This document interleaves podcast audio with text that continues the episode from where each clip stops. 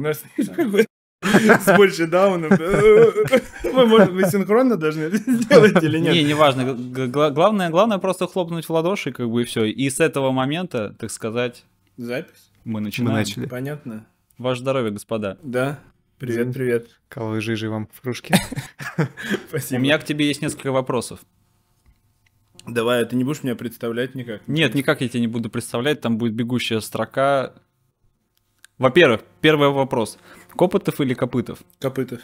Вопрос второй.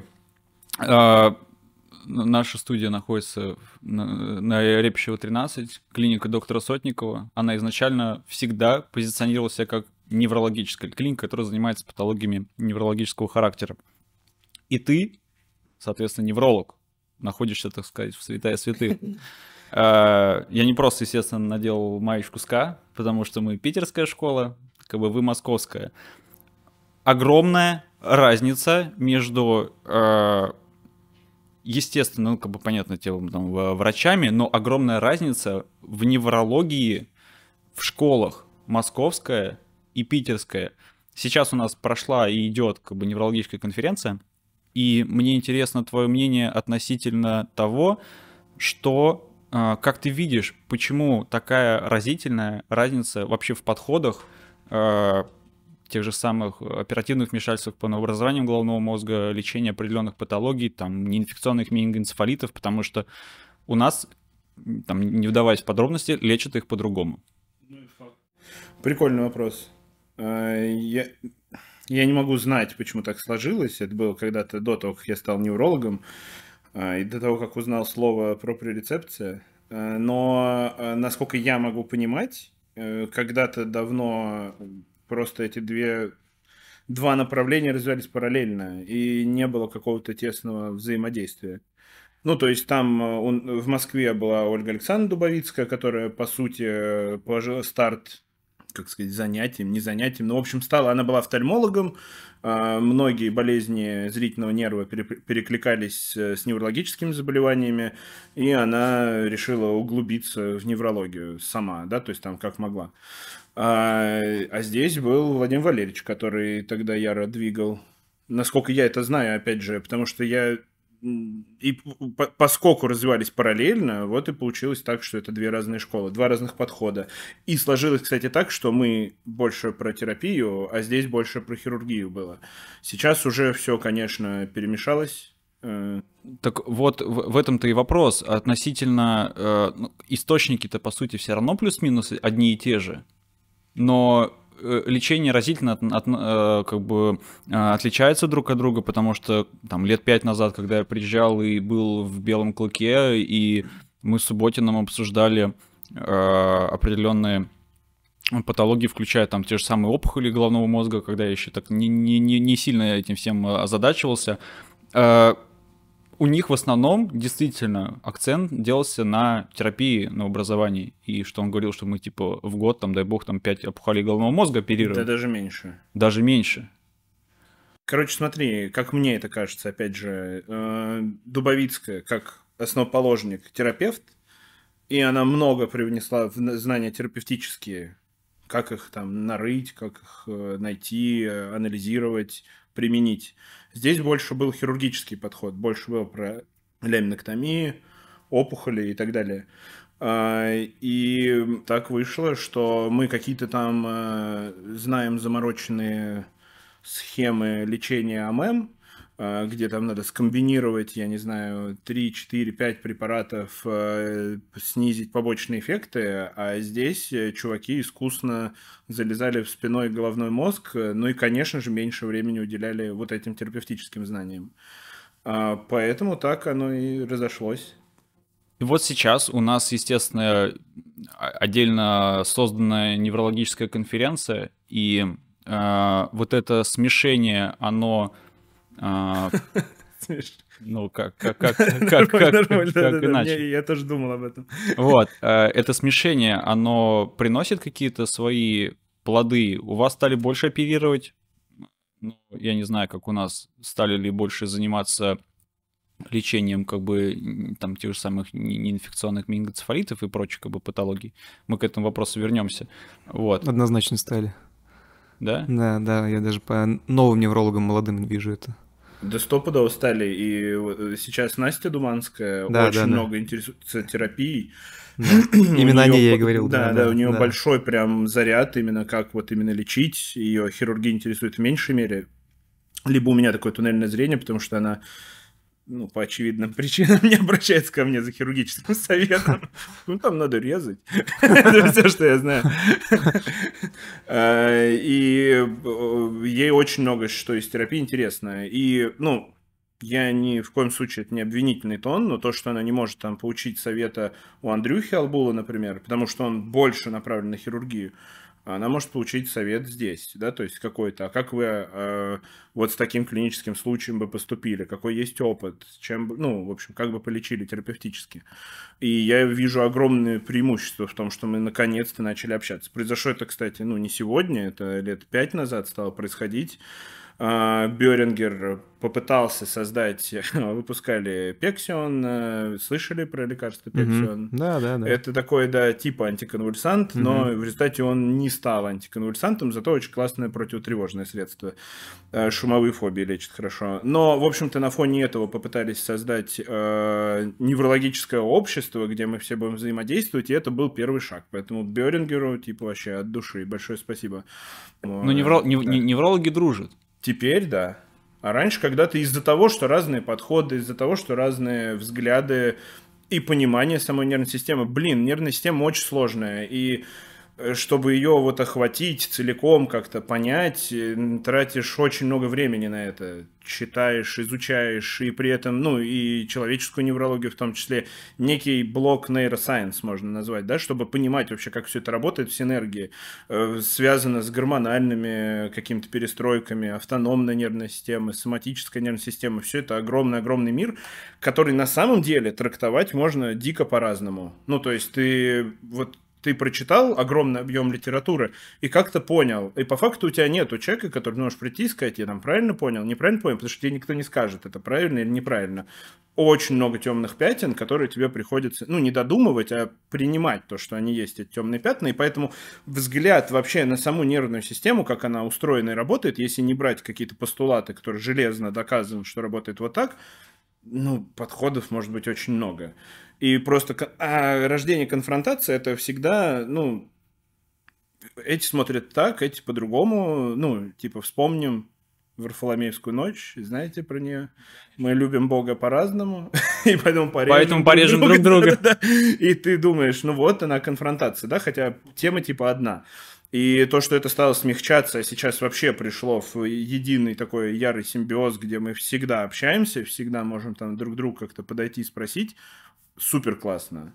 Получить вот, и, и еще, кстати, Новосип сюда надо прикрутить, потому что Серега Горшков Мгм. с Наташей Улановой тоже много привносят, как хирурги, такой, знаешь, полуортопедия, полунейрохирургия, типа там какой-то такой симбиоз. Все, все вместе, короче говоря. Да, а и э, один из твоих вопросов это про операции. Э, У нас пошло дело, когда у нас оказался Паша Митько. И по сути это выходец из э, Сотникова. Сотникова клиники. И когда он переехал в Москву и пришел к нам работать, у нас стало очень много нейрохирургических операций именно на голове. Да? Ну, Я понятно, помню что его горящие глаза, когда он переезжал Э, до сих пор. Лямины э, у нас кто-то делал, а головы почти никто. Блин, я сейчас на бомб буду, простите, чуваки, но никто не хочет... вс- Всех интересуют дозы, как вкрутить транспет, как там сделать что-то еще. Никого не интересует э, нейроиммунология, никого не интересует генетика, какой там этиопатогенез, почему так сложилось. Да типа нехай, неважно, оно уже есть, мы какую таблетку назначать. Это, Ну, это я вот тебе и э, говорил в, в вопросе разницы школ питерской и московской, понимаешь? Все хотят узнать э, волшебную таблетку. А мне кажется, так не только здесь, мне кажется, так абсолютно Везде, везде. везде. И даже вот ты рассказывал сейчас про заболевания неврологические, я понимаю, что даже со своей стороны столько белых пятен, столько этих черных пятен, как можно угодно называть это, даже в пульмонологии, ну, тем более, наверное, потому что это еще более молодая э, наука, да, да, да, да, вот. И мне кажется, так много, как, как где, то есть и по поводу всего, всего этого дела. В Москве, если уж мы так э, антагонистами их сейчас делаем, Москву и Питер, mm-hmm. тоже много людей, которым нужна доза ну, не, не эти. Другие, эти нормальные. Они все дозы знают изначально. Да, там уже все схвачено. А. Индивидуалочка. Эм, ну, нужны какие-то, типа, дай мне алгоритм, и я буду делать так. На изи. И не хочется включить голову. Я никого не хочу обидеть, но голову, у нас такая профессия, что нам надо включать голову. По-другому не работает. Если ты условно хочешь быть ветфельдшером, это вообще неплохо, и они нужны. Э, но, пожалуйста, юзай алгоритмы как хочешь. Но вы как клинические доктора, которые сидят в кабинете, раскручивают какой-то сложный кейс, понимаете, что недостаточно алгоритма. Ты должен знать систему, там, из чего состоит клетка, именно вот эта клетка, там, я не знаю, альвеола, почему она такая, почему она такой развелась, это эмбриогенез, это, да, да. это какой-то эм, я не знаю, какая-то зоология, где ты понимаешь эволюционную механику, почему эти альвеолы стали такими, и легкие стали именно такими, а не квадратными, там условно, да, то есть почему к этому пришло. А, это тебе дает лучшее понимание, это вот то, о чем я говорил, лучшее понимание системы, и ты можешь нормально рассуждать в рамках этой системы. Ты знаешь, как работает норма, почему эта норма сложилась так, и тебе гораздо проще понять, а что же теперь сломалось. И даже если ты столкнулся с неведомой хворью, и ты там где-то типа такой, ой, ну я не знаю, чем он болеет. Это, кстати, регулярно у любого врача происходит. Просто вопрос э, с твоего осознания. Просто я выхожу на прием с более уверенным лицом. Да, да, да, да, да. Типа сразу вот так, ну что здесь у вас, ну-ка. Знаешь, Нет. мне кажется, за время своей работы я слышал одну вот хорошую мысль от Ольги Олеговны Смирновой, что невозможно научить мыслить.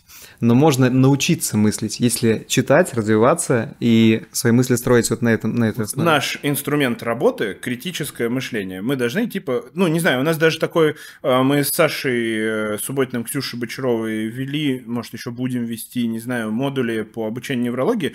У нас там есть такая игра, где ты знаешь заведомо, что это за симптом, но ты там находишься в такой ситуации, где ты должен его опровергнуть. Ты знаешь, что это генерализованные тонико-клонические судороги, а твоя задача найти какие-то данные в этом видео, чтобы сказать, нет, это другой вид приступа, потому что я вижу такой, такой, такой признак, да, там условно на этом видео. И э, суть э, этого упражнения в критическом мышлении. Да, окей, ты посмотрел видео, там условно, или какое-то видео, или посмотрел на собаку, увидел какие-то симптомы, у тебя возникла первая мысль очень легко в эту первую мысль отправиться в туннель. Такой, о, класс, все, сейчас я подгоню все исследования слишком под просто, эту мысль. Слишком просто. Да, а ты должен наоборот сказать, так, окей, это простая мысль, как, знаете, эти знатоки играют. Все, окей, простую мысль откинули, давайте еще. Что еще может быть? Внимание, черный да, ящик. Да, да. Прикольная штука, не заставляет путаться потом учеников. Эм, Мне кажется, это наоборот тебя. позволяет все-таки задуматься, что э, не любое очевидное очевидным не является.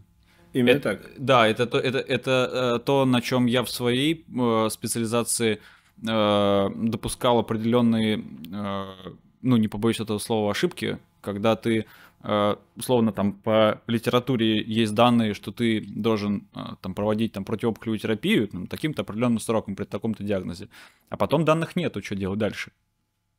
Нету как бы точек контроля определенных да, то есть там, э, там рак молочной железы у кошек, нету каких-то определенных точек контроля, и ты должен их сам уже додумывать, в зависимости там от степени поражения, там о, об изменениях лимфатических узлах, и там начинаешь, допустим, делать э, там типа каждые два месяца, там, допустим, рентгеновские снимки. То же самое касается постинъекционных сарком.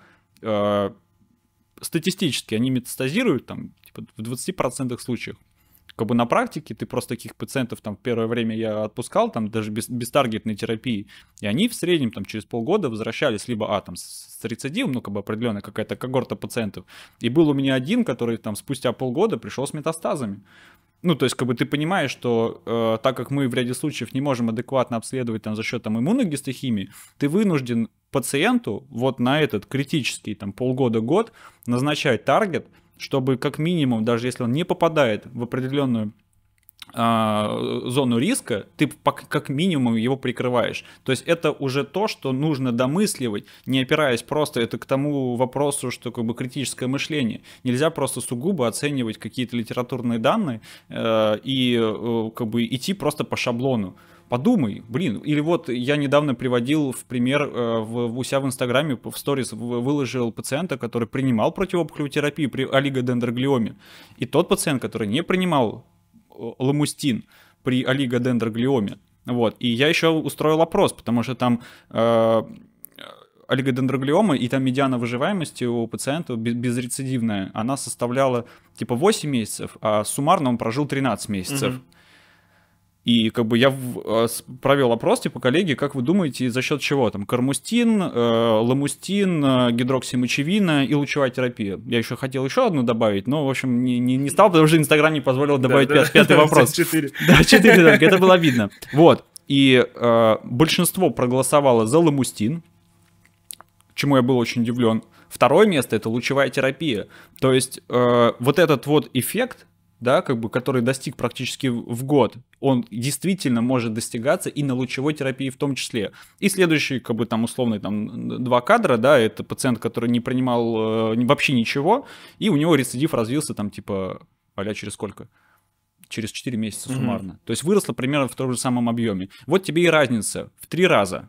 Как бы, ну, три раза это огромная составляющая. И плюс вот та клиентка, которая проводила э, вот эту терапию, мы с ней э, договорились, что мы делаем МРТ каждые два месяца.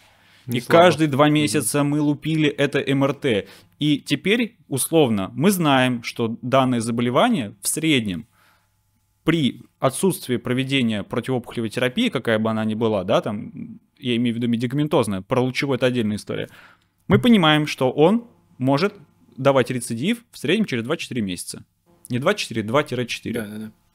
Вот и все. И как бы по-другому мы просто как бы этого не сможем зацепить. Критическое мышление. Да, ну, мы видишь, это... прости, что я тебя перебил, ты поставил какие-то рэперные точки себе сам, потому что ты примерно понимаешь, что надо делать.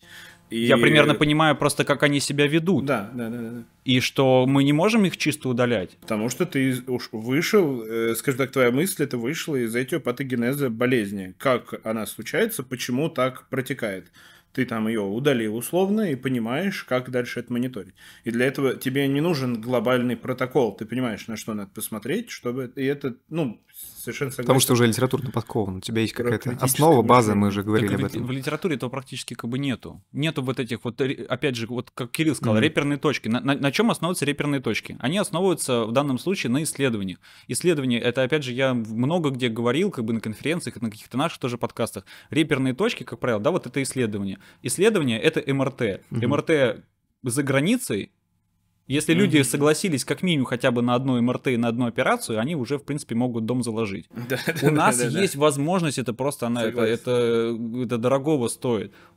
Слушай, да ты, ты сейчас поднимаешь очень крутую тему, это наших возможностей и количество да. пациентов, которых мы принимаем за счет дешевизны нашего, ну, в принципе, ветеринарного бизнеса в России, а, он довольно дешевый по сравнению с многими ведущими странами. Причем, что ну, Хорошо же, это или плохо? Как, это... Как ты видишь? Для нас? Для всех. В принципе, это хорошо. Нам бы только начать э, это обрабатывать статистически. О, вот да. пока мы это статистически не обрабатываем, это для нас хорошо только с точки зрения того, как мы нарабатываем опыт. То есть я пришел в Клык, не знал вообще ничего про неврологию, правда, и я приходил на конференцию, где люди говорили там АММ, какая-то маргинальная борозда, что-то еще, и ты сидел как, блин, э, это уже особенность там моей психики, я влюбляюсь в такие вещи очень быстро, мне такой, о, класс, вообще, я хочу знать, что это вообще происходит здесь. Э, и ты, ну, как бы начинаешь принимать, когда ты начинаешь принимать с тем потоком, который у тебя есть здесь, не четыре пациента, которые у тебя принимает там э, какой-нибудь фолк, сначала его студент, потом его резидент, потом его там еще кто-то, и потом, если надо, он подойдет. Одного пациента, да, они смотрят там три часа условно, думают над ним. Это очень крутой процесс обучения для вот всех этих людей, которые до фолка его посмотрели, но это мало. А тут э, у нас же, вы знаете, да, типа, братан, плыви, тебе на прием, у нас там уволился кто-то, ну, сорян, надо принимать И ты вот это с книжкой там, типа, чего? Еще одного, конечно, посмотрю. 15 пациентов, это, конечно, это да. помнишь, как Кадыров Я взял вазелин сегодня, да. Кадыров рассказывал тоже, когда мы приглашали на подкаст, что он когда-то уже э, пришел в ветеринарию, он не знал там условно ничего. Он говорит, первое, что я сделал, я просто открыл книжку где-то в середине. Я уже понял, что нужно делать. Нужно просто себя строить умного. Ну, кстати, это работало тоже. Мне Сайли Субботин, я был его ординатором, он мне давал какие-то задания узнать. И когда ты сидишь там на диванчике и листаешь пса в неврологию, типа, ты не понимаешь вообще, ты такой, типа, блин, как это перевести? Эти мысли твои такие. А люди, интересуются, да, нормально. Хороший мальчик.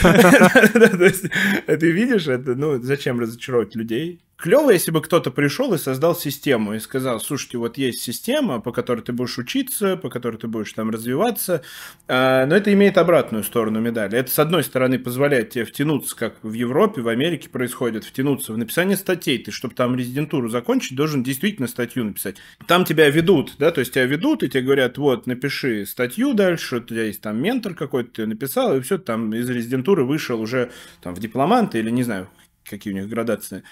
А, у нас же это все, ну, вот такое, типа, ты из-под палки там этот университет закончил, еле-еле, и то научился там просто вот этот вась-вась сделать, да, там, типа, с этим поговорил, с этим поговорил, то есть, ну, что-то такое.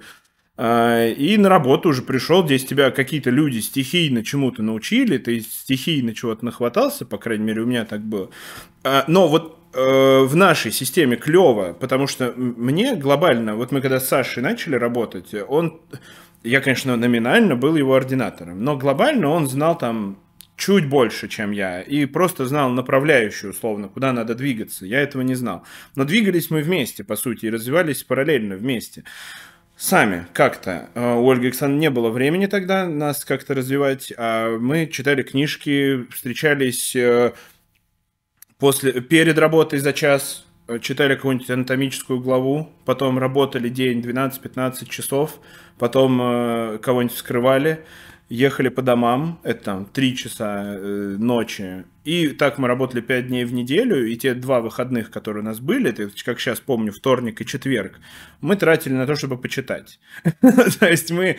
Не было никакой э, личной жизни, никаких интересов, это длилось год, и это позволило очень хорошо объять вот эту нервную систему, понять вообще, что ты делаешь, какой-то вот этот стихийный опыт наработать, но хаотично. А, хаотично, и в этом проблема, то, что хаотично. Нету базы, нету, ну, тебе никто условно не принес там на блюдечке и не сказал, а вот так выглядит пульмонология. Вот такие Система, примерно... мне кажется, должна а быть все-таки. А ты видишь, ты видишь э, э, решение этой проблемы? Сейчас, подожди, э, моя мысль в том, что у подхода, где тебе все разжевали и принесли систему, засунули в эту систему, и ты в ней развился, заставляет тебя не думать самому, заставляет поглощать Э, что-то и, возможно, даже не всегда обрабатывать. Эм, э, к нам приезжал э, сюда, кстати, на питерскую конфу неврологическую пару лет назад или три года назад э, Деннис О'Брайен, генетик американский, такой техасец с ранчо.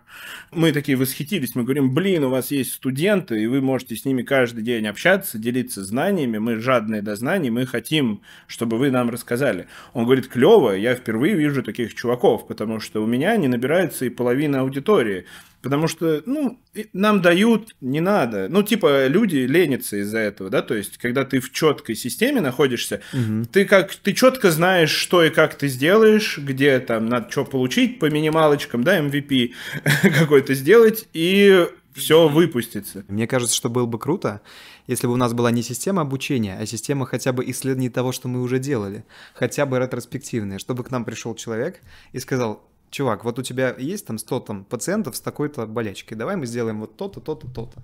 И мы, мы с тобой мы с тобой вот это проведем, и ты будешь понимать, зачем ты это сделал. У него прическа как у техасца, что ты не хочешь? В этом проблема. Конечно. Нет, нет, нет, проблема в том, что мы ждем человека, понимаешь? Мы ждем, что придет человек и сделает. То есть это правда так, и это у нас у всех такой диссонанс, и это, ну, на мой взгляд, субъективно, шлейф э, советский, где людям много давали, от них много просили, условно, и много давали, типа вот тебе бесплатная там медицина, образование, что-то еще, вот тебе все бесплатно бесплатно.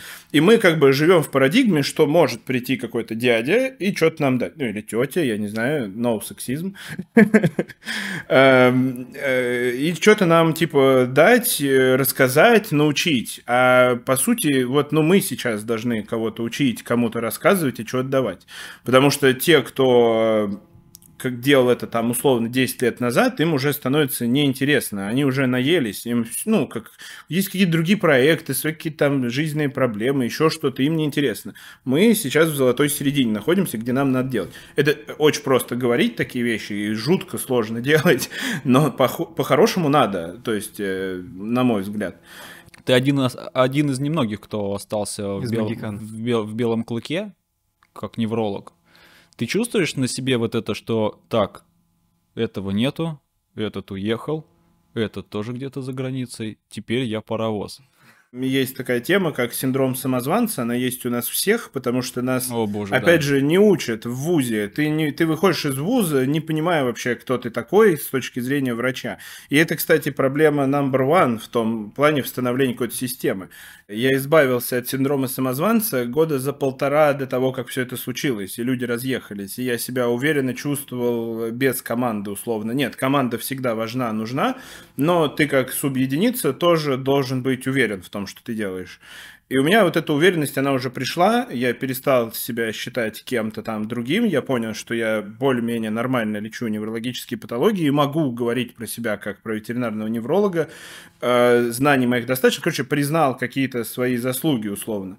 Поэтому в этом плане не, ну, не сильно ударил. Мне было печально, что ребята уезжают, потому что они мои друзья, но с точки зрения того, что я уже могу просто находиться на приеме как субъединица самостоятельная, было ок.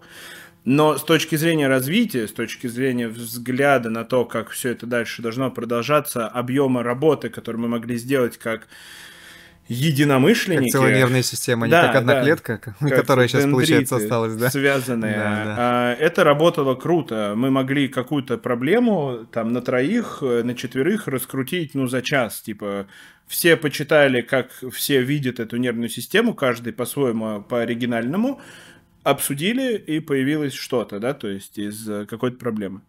Кто бы что ни говорил, в Москве охрененные возможности заниматься ветеринарной медициной, особенно в Белом Клыке, особенно в новом филиале, который сейчас построили.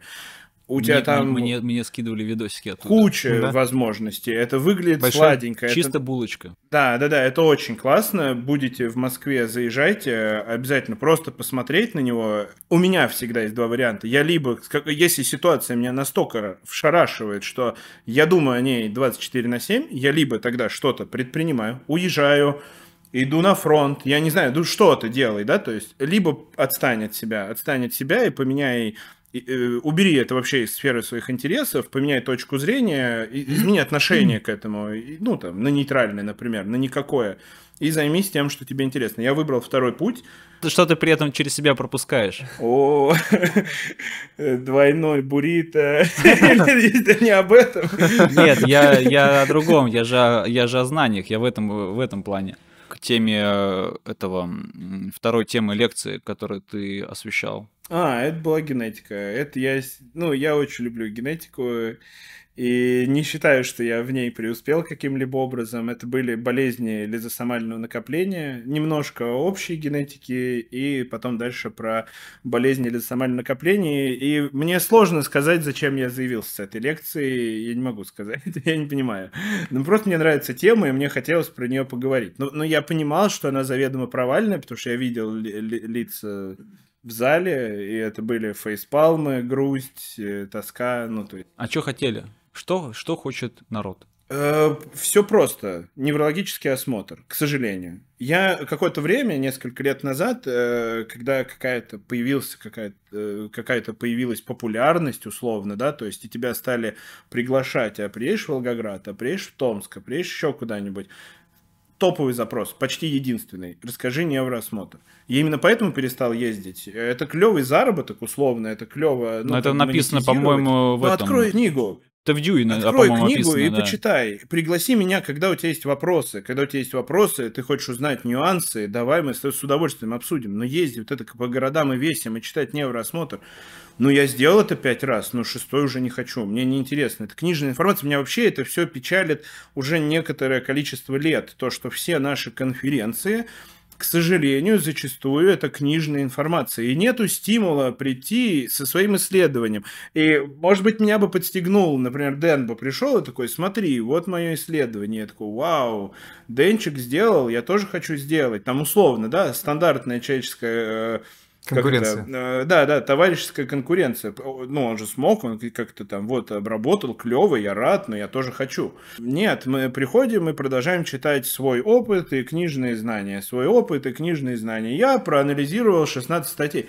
Да ты герой просто, блин, 16 статей смог прочесть, красавчик. Вообще очень сложно, наверное, было э, понимать, что там написано. Ну, короче, меня вот это расстраивает. И это, кстати, будет э, next step, если он произойдет, где мы будем обсуждать на медицинских конференциях интересующие штуки, которые на пике, делиться своим опытом, может быть, модифицировать это в какие-то круглые столы. У меня нет готового решения. Я сейчас неправильно делаю, потому что критикую и не предлагаю, что надо делать. И поэтому продолжаются вопросы из года в год. А магнезия, сульфат э, останавливает судороги? Магнезию надо капать? Постоянно. И ты не можешь с этим ничего сделать. Ты зачем-то читаешь... Ну, как бы вот ты приходишь и такой, смотрите, вообще есть группа болезней лизосомального накопления. Это дюже сложно понимать, но это можно понять. Вообще ничего, ну, как бы, просто потратить на это время. И расширить свои границы восприятия. А сейчас Нет? есть неврологическое общество? Оно функционирует как Нет. Нет? Нет, Мне кажется, в этом ответ мог, мог быть бы. Да, ответ в а. другом. Не, Денис, мне кажется, ну, честно, я вот не, не, не я не вот потому что не функционирует. Я, я слушал, слушал то, что говорил Кирилл, и э, мне кажется, ну, если там условно наше поколение в состоянии как бы просто как минимум хотя бы найти начальный путь к решению, это будет уже хорошо. Да, да, да, да, да. А, нашему подкасту э, год с небольшим. Мы начали это с того, что э, мы обсуждали там ошибки. И первое, что мы э, поставили как бы в основу, это ошибки э, обучения. Не просто, что нас там не, неправильно учат, либо не тому учат. Нас не учат учиться – Угу. Вот в чем основная проблема. Как только мы начнем решать эту проблему не за счет мастер-классов и то, что тебя вызывают куда-то, или там, неважно, там Оксану, там меня, Дениса, еще там Сотникова, да, как только мы научимся учиться и учить, то как бы тогда уже и пойдет какая-то вся система, потому что по-другому эту проблему я понимаю прекрасно, и даже вот последняя поездка моя на NVC, и то, что мы, помнишь, с тобой mm-hmm. виделись, э, я очень уважаю и благодарен там за то, что мне дали там возможность выступить, но, безусловно, это тасование, то, что ты сказал, книжной информации и я рассказывал э, тему э, липомы и липосаркомы. Понятно, что это книжная информация. Я делился параллельно своим опытом тоже, потому что у меня достаточно, ну не то что много, но были липосаркомы, редкий диагноз, как бы они очень интересные. Я провел просто э, соотношение и разницу на компьютерной томографии. То есть у меня было несколько пациентов, вот так вот выглядят липомы, вот так вот интермускулярные липомы выглядят, вот так липосаркомы. Их можно по КТ дифференцировать друг от друга. Круто, давайте делать так. Передо мной выступала э, Тамилина полный зал. Полный зал. Типа, прости, что-то типа как общаться с онкологическим больным? Не-не-не, я, я выступал на секции у Смирновой на эндокринологии. Она рассказывала, у нас была тема ожирения, вот, и она рассказывала про э, проблемы человеческого человеческого взаимоотношения, общения, э, почему там условно животных там перекармливают, да, mm-hmm. ну, в общем, mm-hmm. такая mm-hmm. тема. Основная э, вот то, что, то, что они обсуждали, да, это как условно там типа кормить, не кормить, вот это все, как бы, знаешь, там вышла звезда, там подняла там как бы вот так вот руки, там всем поклонилась. А, выходит потом Смирнова, как бы, да, и говорит, что а, теперь мы поговорим там типа, у нас небольшой перерыв, и поговорим про липомы, липосаркомы. И я такой, блин, ну тема супер интересная, я к ней готовился. Где-то, наверное, 4 пятых зала вышло. 4 пятых? Был полный зал, я не знаю, сколько там в зал на NVC помещается, человек там 200, наверное. Ну, плюс-минус. Осталось человек 50. Я не говорю то, что как бы, ну, мне стало как-то а, обидно, я просто не понимаю, что люди ищут. Люди приходят за каким-то, блин, сраным шоу. Но мне бы стало обидно. Есть. Да пофигу. Я хочу тебя поддержать. Вот, и сейчас, подожди секундочку. Да, конечно, вот, и... Э, да пошли Не надо меня поддерживать.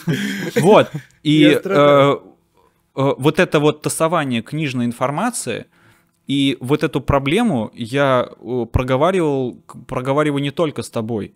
Я проговаривал со многими врачами, и это на самом деле общая проблематика в том плане, что мы, то, что ты говоришь, вот мы вот в каком-то золотой середине, да, либо мы продолжаем также вот это заниматься там переливанием из пустого в порожнее, имея там какую-то базу, либо мы как бы двигаемся дальше сами.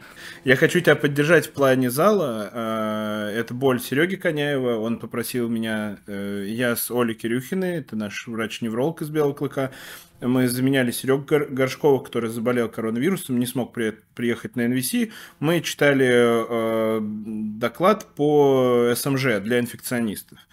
И э, Сережа Коняев поделился такой мыслью. Э, он говорит, вот клинический, он, он как бы строил э, свою секцию по диагностике. Вот клинический анализ крови, биохимический анализ крови, что важно для инфекциониста.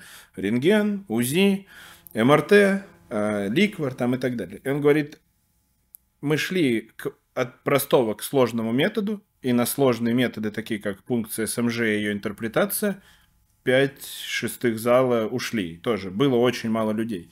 У него прям и видно было, как у него болит. То есть он говорит, ну вот, что вы ищете? Я вам построил э, секцию так, что вы от простого к сложному понимаете любое, ну, дальше любое диагностическое исследование, просто послушайте, вам расскажут, и вы уже будете крутиться в этой системе, условно понимать, какие вы можете провести исследования, чтобы работать инфекционистом. И они уходят, то есть они, чем сложнее тема, тем больше людей уходит. Э, я не хочу никакого вывода из этого делать, э, но Сложное понимать сложно, простое просто. Где-то есть у кого-то предел, видимо, или нежелание напрягаться, и поэтому я пойду. Я не буду слушать, да, то есть я, ну, типа, я никогда ликвор не буду брать или там что-нибудь еще, любое оправдание у себя в голове я не буду слушать. А, поэтому второй момент про вот эту историю. А, ты на сцене, три телека у тебя за спиной, твое лицо на них, на тебя, тебя подсветили каким-то софитом, ну, как тебя будет воспринимать человек, который сидит в зале? Как он тебя будет воспринимать? Как, ну, просто доказ, с которым можно что-то обсудить, или как ёкарный бабай, да это же просто вообще какое-то светило здесь, да, это же просто... Это называется построенная четвертая стена. Я, по крайней мере, так это называю. Вот она построилась, четвертая стена, э, как телек. На тебя смотрят, как на героя фильма, там, я не знаю, как на какого-то персонажа, но не как на дока, с которым можно подойти и обсудить. И для меня очень важно, ну, ломать ее, поэтому шутить, поэтому грязно ругаться, поэтому, ну, чтобы люди чувствовали, что ты живой, что ты не суперзвезда, не рок-звезда, ты просто такой же док. Хочу, чтобы эти люди поняли, что я не особенный, не какой-то крутой, а я просто почитал. Ну, по факту, я просто почитал, а применил. Какие, какие, окей, смотри, ты вот э, понимаешь, что люди, которые в зале, они такие же, как и ты, ты такой же, как и он. Ты с чего-то начинаешь свою лекцию, потому что, чтобы разрушить вот эту так называемую четвертую стену, это, ну, во-первых, я на свои там лекции трачу огромное количество времени, но я всегда говорю, во-первых, это меня очень сильно отвлекает в плане, когда ты читаешь, когда все начинают фотографировать э, твой слайд ты как бы потом потеряешь вот эту всю фигню, как бы у себя нафотканная, вот, это первое. Вот, второе, я всегда начинаю с того, что, ребята, вы можете, конечно, фоткать, но свою лекцию я выложу ВКонтакте на своей стене, и вы можете зайти и ее оттуда скачать. Ну, просто люди не знают механизма. Ты просто каждому методично говоришь лекция ВКонтакте, дозы в Папиче и вот так делаешь тысячу раз в своей жизни, лекция ВКонтакте, дозы в Папиче. Ну, потому что люди привыкли делать так, особенно какая-то old school какой-то, где раньше эту инфу по крупицам где-то добывали там сколько фуросемиды, сколько там чего-то еще, они привыкли все это сохранять. Сейчас это, конечно, не нужно, но многие просто не видят пути. Опять же, покажи им путь, скажи, вот, Папич, пожалуйста, я тебе не нужен, чтобы знать дозы. У тебя все дозы собраны в одном PDF-файле. Все, тебе больше ничего не надо. Уточнение в PubMed. Я тебе не нужен для этого этого. Э, то есть, если ты пришел ради этого, пожалуйста, вот, возьми книжку и не трать свое время. И, ну, мое в результате. А, я считаю, что четвертая стена ломается э, простыми методами. Во-первых, это шутки, и самое важное, шутки над собой. Ну, пошути над собой, там, ты толстый, ты упал, ты не выспался, я не знаю, да что угодно, но что-то, что вызовет смех, и это уже сделает их ближе к тебе. Эм, ну, люди видят, что, ну, типа, не стесняется себя подобосрать, условно, да, mm-hmm. это нормально. Но я привык я рос в такой среде, где мы шутили над собой и над всеми, и вообще над всем, что существует в этом мире, абсолютно безбожно шутили, и я продолжаю жить в такой среде, где медицинская среда — это самый черный юмор, который я слышал в своей жизни. И как бы э, иногда у меня вот эта фраза в голове возникает, когда я на работе, когда я вскрываю голову кому-нибудь, это ломает четвертую стену, и плюс э, сядь на корточки, спустись в зал, поговори поговори с кем-то, пошути с кем-то, опять же, что-то еще. вот руки. Не-не, вот это, упади, чтобы они тебя к выходу Можете за кофе тебя типа на руках. Э, вот, и это важно, чтобы перестать... Ну, когда у нас, у нас выросло поколение людей, это мы, на неких звездах ветеринарных. Мы говорим, а Сотников сказал это, а Камолов сказал это, а этот там Пака сказал это по сути, не важно, что сказал. Сначала изучи сам, а потом уже иди узнавай, а что, что он кстати, сказал. Сотников-то взорвал сегодня? Он пытался сегодня сказать, что сначала читайте и вдумывайтесь, а потом э, верьте. То есть, если это статья из From Alabama, э, пожалуйста, прочти ее и вникни в смысл, а не просто выцепи discussions и такой, о, вот они здесь так сказали, все, поехали. Все так и есть. Типа, да, надо да. слушать между строк всегда, по-моему. Он, он основную мысль хорошо передает, но только, но только между строк. Ну да, да, да, он ее типа крайне завуалирует да. и Кстати, относительно... косноязычно слегка, и поэтому ты, ну, теряешь суть. Но э, его главные мысли я всегда понимаю. Он классно это делает. Ну, мне просто довелось обжигаться самому, э, и мне не нужна мысль Владимира Валерьевича для этого, чтобы, ну, я это понял давно, что ты должен прочесть всю статью, ты должен понять, как они это делали, какие методы применяли, какие результаты получили. Самое важное, discussions — это вообще, ну, типа их рассуждения на тему. Вольная интерпретация. И ты, когда начинаешь так на это смотреть, ты видишь, сколько шлака производится. Ну, это не шлак, но это, ну, типа как вода. Побочные мысли ну, типа, из этих статей. Перелили что-то. Статей у нас много там, пишется, ну, вопрос только зачем в вузах. у нас еще эти теологических. Я, я когда задумывался насчет э, грибковых заболеваний у собак и кошек, там, носов, ну, по большей части легких, я тоже открывал книжки, статьи на тему там вот этого всего. Я, блин, смотрю, а у нас также даже таких болельщиков-то нету. Я думаю, блин, а как бы вот нам в России вот Такие сделать... болельщики, это заполучение. И понял, заводчики. Кожно-венерический диспансер. Один, из вариантов, да, запустить туда собаку, выпустить через месяц, а потом, а потом отправить куда-то в своясь. Нет, э, я думал, что надо создать какое-то общество врачей, которые просто будут думать, ага, у меня был такой-то пациент, я могу о нем рассказать там-то, вот, передать такую-то информацию. И это, мне кажется, передает ту парадигму, о которой ты рассказывал, что нужно эту информацию куда-то транслировать. Вот. И без обществ таких людей которые хотят что-то делать, хотят мыслить, ничего не получится. Э, безусловно. И, ну, потому что мы высокосоциальный вид, и одному будет очень сложно. Как когда-то было Владимир Валерьевичу, как когда-то было Владимиру Митину в биоконтроле, там, ну, крутые чуваки, которые когда-то двигали, тащили, блин, лямку, это на своем плече одном.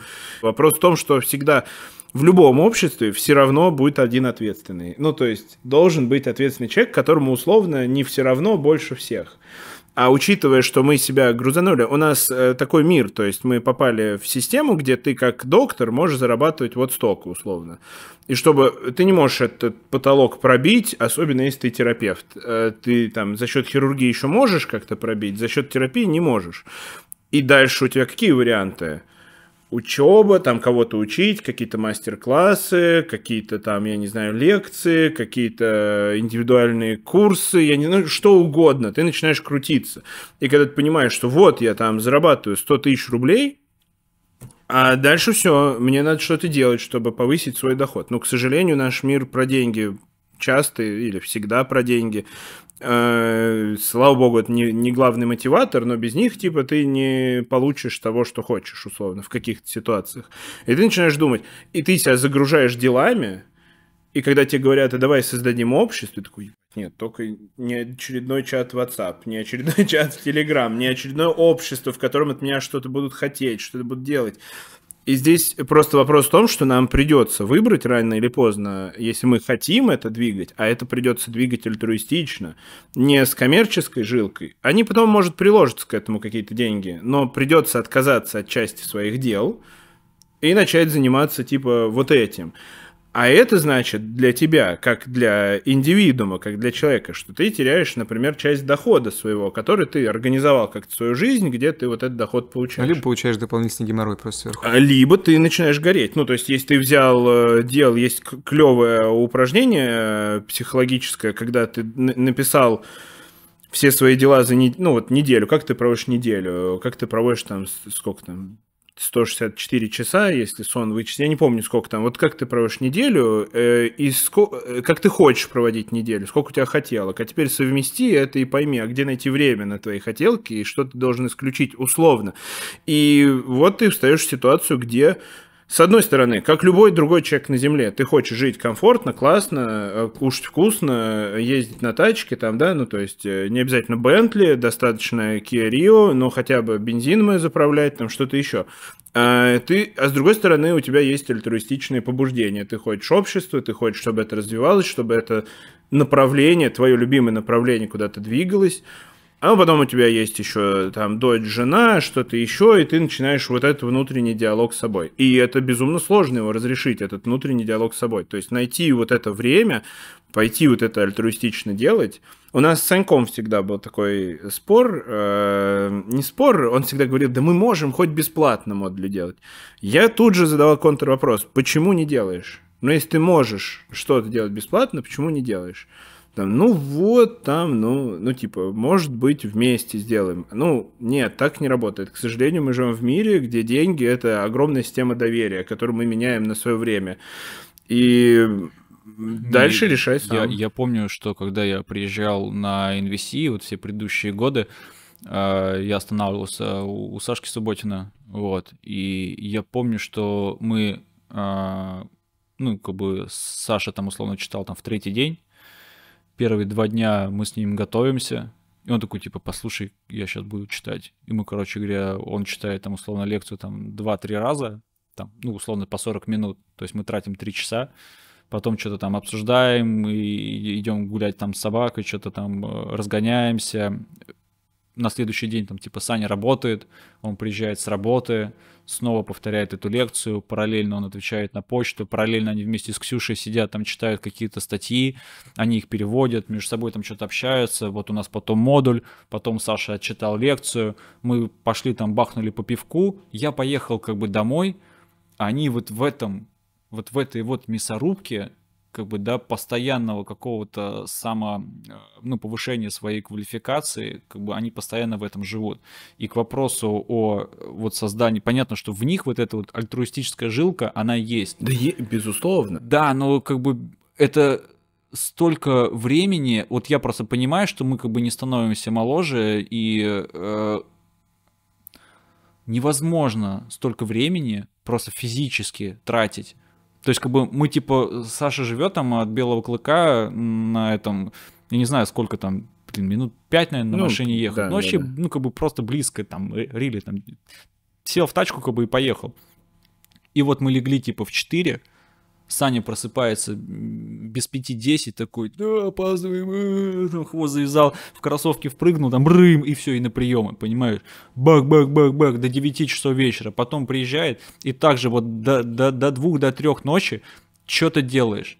Это... Я именно про это и говорю. Чтобы что-то делать альтруистично, надо сначала наладить свой личный комфорт. Вот когда ты комфортно живешь, и у тебя есть время, появляется время на эту альтруистичную работу, тогда ты будешь ее делать с кайфом. Ты кайфовать будешь, короче. По кайфу. По кайфу будешь жить, бра. Э.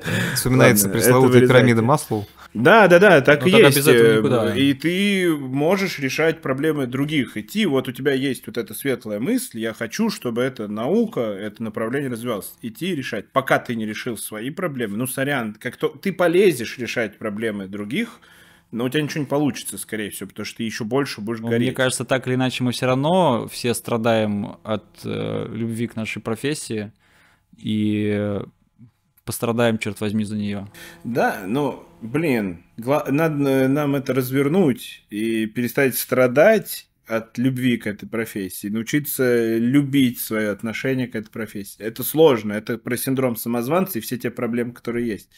Но э, это реально повернуть. И вопрос в том, что нам надо осознать, что в наших руках. Ну, в, ну нам делать, типа, не кому-то еще. И это тяжело, это не хочется. Хочется, блин, в плойку поиграть любить себя и любить свою профессию. И тогда у нас что-то получится адекватное, что-то сложится. Ну, потому что уже не надо так, как делали раньше. Так упахиваться, как упахивались раньше. Мы, мы же про, тоже пример взяли с кого-то, да, то есть мы тоже подсмотрели у тех, кто делал это до нас. А теперь надо поменять это, иначе мы все будем гореть. Я к тому, что нам просто надо поменять отношения, при, принять, принять себя. Я понимаю, что это сложно, и сложно принять там огромное количество вещей в этой профессии, в любой медицинской помогающей профессии, где ты помогаешь, тебе говорят, что ты чертила. Такой, ну, вроде я же помогал. Да нет, ты мразь, он умер у нас, и ты виноват. Ну, условно, да, то есть а понять, что это... Э, мы поэтому туда и лезем.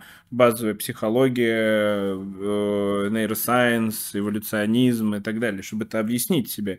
Когда ты объяснил, ты понимаешь, ну, человек там на стрессе, на нервах, там, так далее. Мне очень понравился сегодняшний подкаст. Мне кажется, те мысли, которые сегодня здесь были высказаны, они как, как первый подкаст, который у нас был, они такие несколько основополагающие.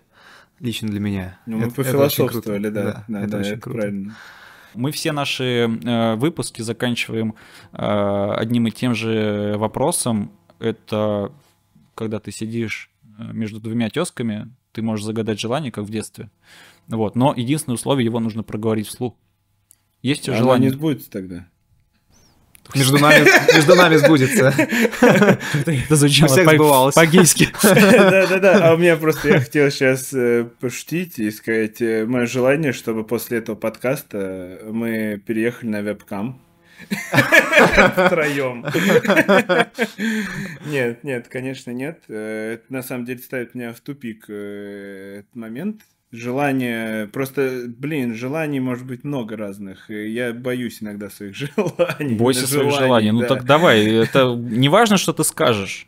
Я очень хочу, э, чтобы наша комьюнити ветеринарная, не, не, не отдельно неврологическая, не отдельно онкологическая, очень хочу, чтобы наша вот общая ветеринарная комьюнити э, ну как, становилась ближе друг к другу. Становился общим. Общим, да, да, да. То есть, чтобы мы становили, э, пока, э, чтобы мы именно так, если это желание сбудется, это на ваших, ваша ответственность, короче, если оно сбудется, то уважение к нашей профессии э, не ветеринарка и какой-то коновал, кашкадавка. А, кашкадавка, а ветеринарный доктор в сети ветеринарных клиник, умный человек, который знает там не меньше, чем инженер или кто-то еще. И тогда наша профессия будет престижней. И третьим пунктом тогда в ней появятся деньги, которые можно будет приятно зарабатывать, не убивая себя к 40 годам, там условно, да? И пускай это будет такое желание. Ну, вообще, я хочу Бентли с пулеметом на крыше. Позолоченный? Конечно. Я за пулеметом буду. Отлично, ты за Бентли. Спасибо, Кирилл. Да, спасибо, парни, было клево. Спасибо.